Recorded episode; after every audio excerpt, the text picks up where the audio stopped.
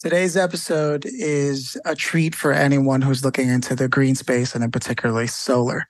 Uh, I have a chance to speak to Hunter and Hung today, who are co-founders of Detach Reset Solar.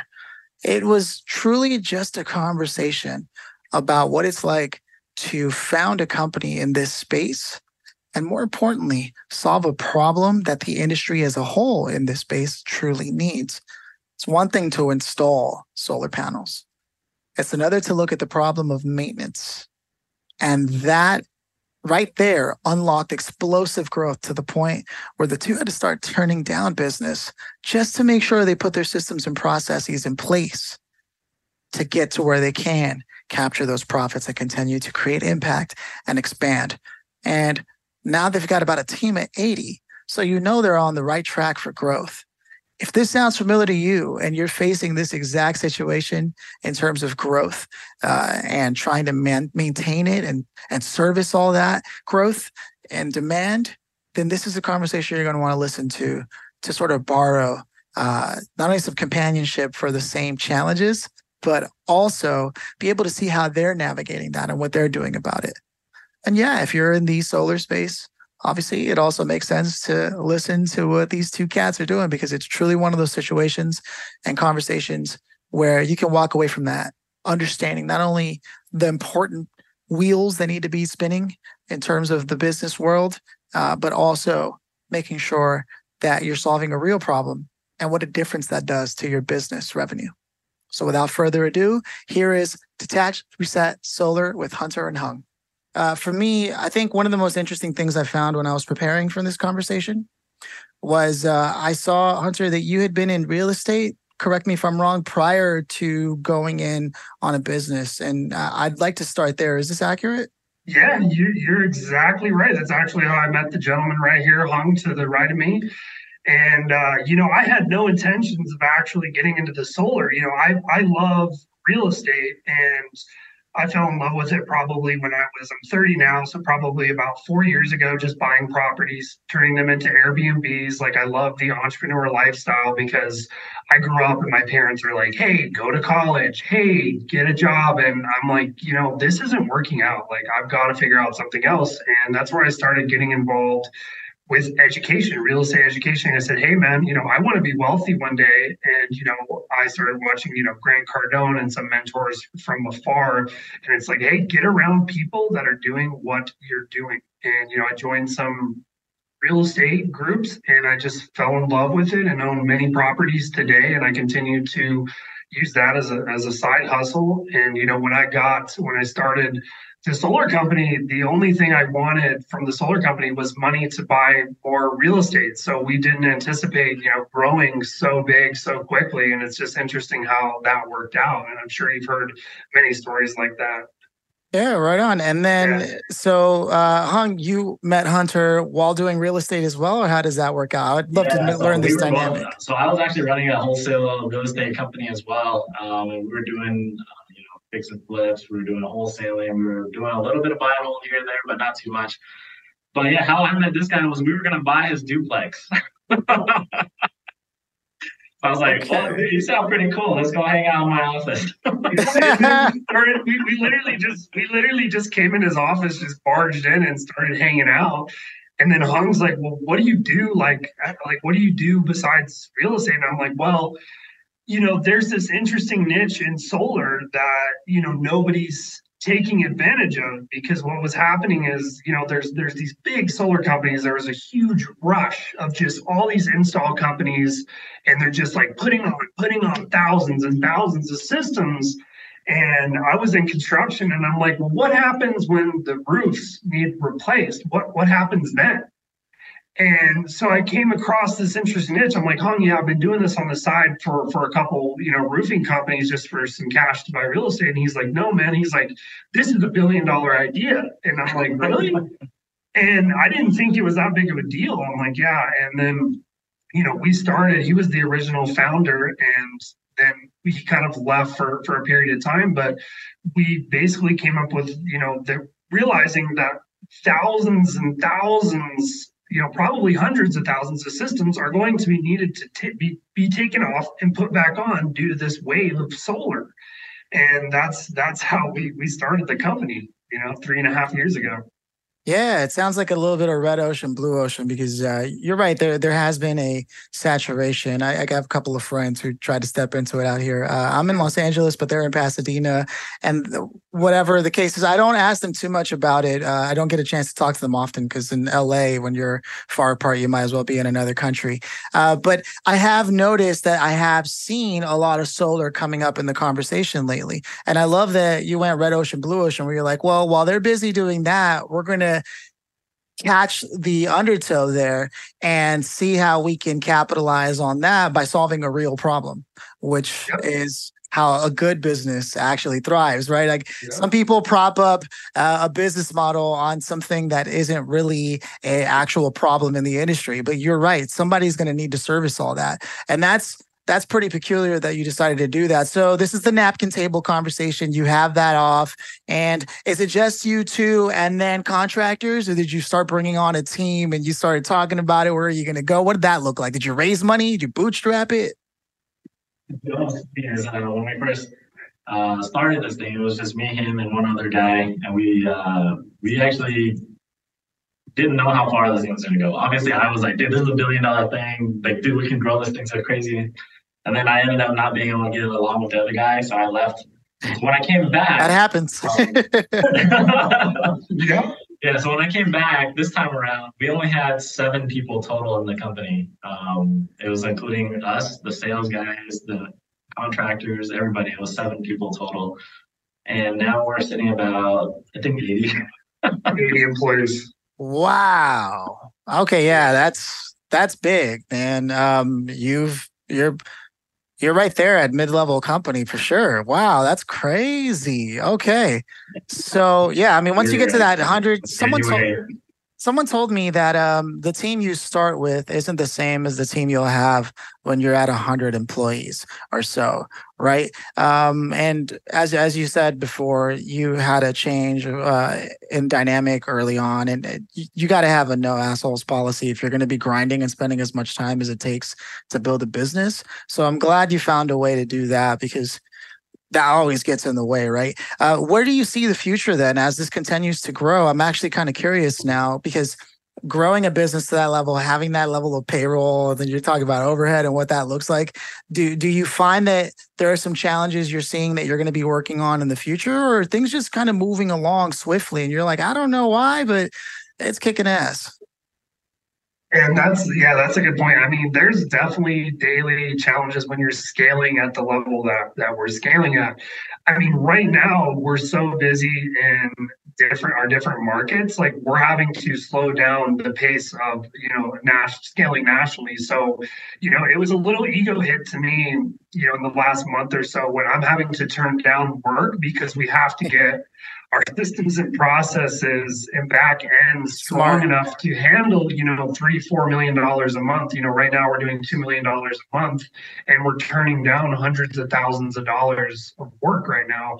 And you know, I'm I'm more the visionary in the company, like, hey, like let's go do this, let's do that, like let's jump on here, let's like hire a PR firm. And Hung, he made sure the trains are, are running on time. He is of the best operation managers I've ever talked to an owner at my life. You know, he's like, no, this, this, this needs to happen. There needs to be a system, this and this. And I'm like, no, let's just grow. Let's just do this. You know, it's like, it's a really good combination to have, you know, in a company. Dude, it's impossible. Like, uh, I've spoken to, I think now a little over 2,200 entrepreneurs over the last couple of years, right? In this exact format. And having not only their business partner but also their life partners uh, they've said that those are the best business decisions they ever made. Who they chose as the co-founder and who they chose as the co-founder at home you know what i mean? Those those those dynamics ultimately determine whether or not their business will succeed because those are the people you end up spending the most time with you know? And then the dynamic you have between each other uh, the transparency the candor or what have you like and the fact that they always give each other their respective lanes seems to be the secret sauce. Like whatever you like, I don't handle that. And you know that I don't. You want my opinion on it, that's one thing, but I'm not handling that. That's you, and vice versa. Like stay out of the lane. This is my spot, right? And it sounds, I can, I mean, even from the jump when we started this conversation, I saw that. I saw that dynamic right off the bat, and I'm I'm happy to see that that still holds true because that's that's what it is here. It doesn't matter what business you're in. It's just true of operations and the team, right? So now let's actually get into your business a little bit. And uh, where are you currently expanding to, or because I know you said you're holding the growth, but where are you currently focused on the most, and what should people know about that that are in that in that area? Sure. And uh, yeah, great question. So our, our biggest markets right now are going to be Colorado, Texas, and Florida. And um, the reason why is because anywhere there's a lot of storm damage, like Colorado, Texas, huge hail states, hail happens, you know, for four or five months a year. I mean, I'm talking, you know, some hail, you know, this big, and it's just been a tremendous hail year. There's been a lot of catastrophic events happening, and in Florida, hurricanes. And anytime there's exterior damage to homes, well, guess what has to happen to the solar? It has to be taken off and put back on. Wow. And, you know, that's why we're focusing on those markets, but they grew so fast. You know, there's people in California, there's people in Illinois, a lot of Minnesota. Uh, we're getting calls from probably 40 different states for this this trade because, you know, like I was telling you before, just everybody focused on, you know, the gold rush and new solar. And now they're like, oh, wait, all these things actually need maintenance, you're telling us. And nobody trained to have systems and processes for maintenance because a new installation company is completely different from my company. Like we don't do new installations, we don't sell new solar. You know, we strictly repair and fix solar. So there's a giant demand for that. And you know, we created systems and processes with the help of Hung. You know, so we have checklists on exactly what we need because putting broken things back together, it, it can be a challenge. You know what I mean? So you know, I love that, man. There's such a like there's such a diversification in the way you saw yourself and what side of the market you were actually going to attack, right? Um, you're 100% right. It's way easy to just tear off whatever was there and put on whatever and say, all right, you're good. You know, and then the hard part comes in. It's like everybody wants to live by the beach till you start taking into consideration insurance and maintenance for the big house. And the, so you're right, 100%. Nobody ever thinks that far. And I can imagine when there are few far and in between companies that are actually doing that, out of state calls, this and that. And now you're looking at, okay, how do we create the systems and processes necessary to actually go and and service those markets? Because at this point, you're literally growing to just make sure you can serve them and it just so happens to make crazy profits but the but the fact is like you you've shifted from we want to start a business to okay how do we make sure the business survives so we can keep serving people uh, how do you feel about that change because oftentimes that's the biggest hump, right? In in business is like you may start off and you're like, I got to make a business move, I'm making money, and then at some point something crazy happens and you start actually like serving people, and there's like this call of duty, if you will, to this. Have you started you stepping into that? Um,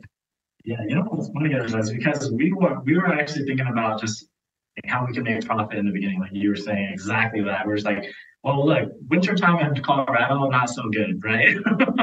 you know, snow, so we can't really get on roofs. So let's expand in some other markets that you can actually work in wintertime, which is Florida and Texas, right? However, uh, we actually had to pull back everyone from every single state. We had a traveling crew. We had all these things going on. We had to pull everybody back is because we couldn't handle and service the workload that we're getting. so yes, I started then looking us into all those things. And you talked about manifest manifestation earlier, you know, and we actually were saying like, dude, imagine the only problem we ever had was uh, that we were lacking contractors. And we actually man, like we actually manifested that problem into reality. So yeah, yeah man. It, now we're just like, dude, how do we get retention going? How do we actually service the people, and how do we actually care for our people so that way they can continue working with us? And so yeah. that's why we started. And then brings back to the point you said, like you know, the no assholes policy. Like you know, I don't know if you know who Sam Taggart is, but we're big on uh, Sam. Sam Taggart's one of the, the best known uh, sales training teams for the roofing and solar industry, and um, you know he has something where he says, you know, high uh, high culture, low tolerance equals high culture, meaning don't put up with any you know BS. Exactly yeah. like what you said. So you know, as soon as something happens, you know, it's like you're gone. You know, that's it. We create a high tolerance for you know or low tolerance. Excuse me. No, yeah, no, I 100% know where you're coming yeah. from. And what's what's interesting to me is as a company what you're doing in the market because yes you're you know there's a service right it's like someone who sells cardboard boxes like yes it's a business but it's it solves a real problem i i can scarcely yeah. think of a time when i actually have cardboard boxes on hand you know like it's i, I don't keep them you know mm-hmm. um so again just by you being the company that you are as a team and you know a team of 80 you're also propping up the business model of the people who are installing things to begin with because if nobody was there to repair them at all, eventually people would stop installing. So it's a truly interesting dynamic, you know, and it's non-competitive. It's almost complementary in a sense. Have you yeah. have you found that to be true in your ecosystem? It's hundred percent true. Like Tesla, we we're getting some national recognition. I mean, Tesla has called us on the phone. Like they somehow wow. got personal cell phone number and they said we see you guys all the time. And they're like because tesla you know they're not familiar with running a division like this. It's very special. It's not like new installations and they're like yeah we, we've checked you guys out and, and we're like extremely impressed and we want to offboard you know a ton of work to you guys same thing with like some some big suppliers like um the, the COO of Solar Insured. They're the largest solar insurance company in the country, and they called us out of California, the Southern California, and they're like, "Hey guys, we we know what you're doing, and we have not found." a company that's successful just doing maintenance on solar. And he said, Can you guys take, I think it was 900 and something jobs? And we're just like, yeah, we have, we have to turn on some big projects like SunPower too. They're actually one of the biggest manufacturers. We, we have their contract in our inbox, but we're just like, man, we cannot take on like 2,000 jobs. no, this is a good good problem. good problem in business. You know, um, I think there was a book, uh, The E Myth by Michael Gerber that talks about that. Yeah. Like no, no business, if it's a real business that's solving a real problem, can stay small forever, no matter how much the business owners want it to. It's just impossible. Yeah. You know what I mean? It, it's yeah. it's just the law of growth. Um, and so it's it's really exciting to see and to get the chance to talk to you in this in this uh, transition to a different level of company. Uh, and I love to hear that you have certain emphasis on culture and where you're borrowing from to implement it into your workplace.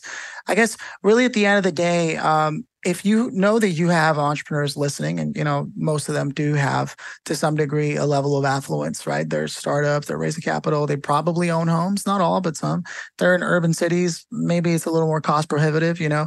Uh, but if they're living in suburban areas what would you want them to know now that you have their attention and they they see you moving as business owners and what you do and you just just happens to be solar uh, repair you know? Uh, what do you want them to know about what you're doing and where they should be connecting with you in the urban areas? Just in general, the fact is, right now, there could be an entrepreneur listening who raised some capital. They're doing whatever. They probably have a home and they're like, what am I doing? So now that you have their attention and they see the way you move and they respect, you know, okay, these are business owners. So the question is, that's the person you have whose ear is listening to what you've been talking about lately right now. So, what would you want them to know about your company uh, specifically, and how do you want them to get a hold of you? Is there a preferred channel, things of that nature? Ah, okay, yeah, good question. I mean, yeah, we're all over. You know, uh, we we actually the name of our company is Detach Reset Solar, which is actually the insurance line item for taking off the solar and putting it back on. We own the trademark. If you type in our name, Detached Reset hey. Solar, we are we have several pages of, of you know Google, you know, on their interviews, podcasts. Um, our, our big, you know, we're in the storm rest. We we're the industry we're in is called, you know, it's considered like a storm, the storm restoration industry or solar maintenance because we're dealing with so many, you know, issues with the, you know, solar and, and the storm restoration uh, business, hurricanes, hail, windstorms, stuff like that. That's getting, you know, affecting the roof, which is affecting the solar.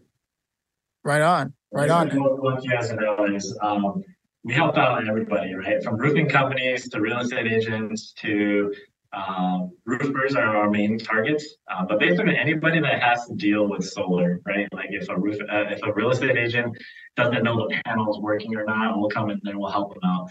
um, the, what you mentioned earlier, solar companies, they just think that we're like the ugly duckling of their company. They don't want to do maintenance and stuff on their own so they just give us the work too, right? So roofers, we actually help them out as well. So um, if you guys are in any of those industries, public adjusters as well, we'll just walk you through the process and make you guys, you know, with your claims getting through faster. Construction, a lot of issues, homeowners or, you know, some of these entrepreneurs might have, you know, solar panels on their house and they're like, hey, man, I can't get a hold of Tesla. Hey, Tesla's six months out. Well, you know, hey, give us a call. You know, we're happy to help. You know, uh, our timelines are a lot quicker because we're only focused on one thing and that's, you know, solar maintenance. And, you know, that's, that's what we're about here.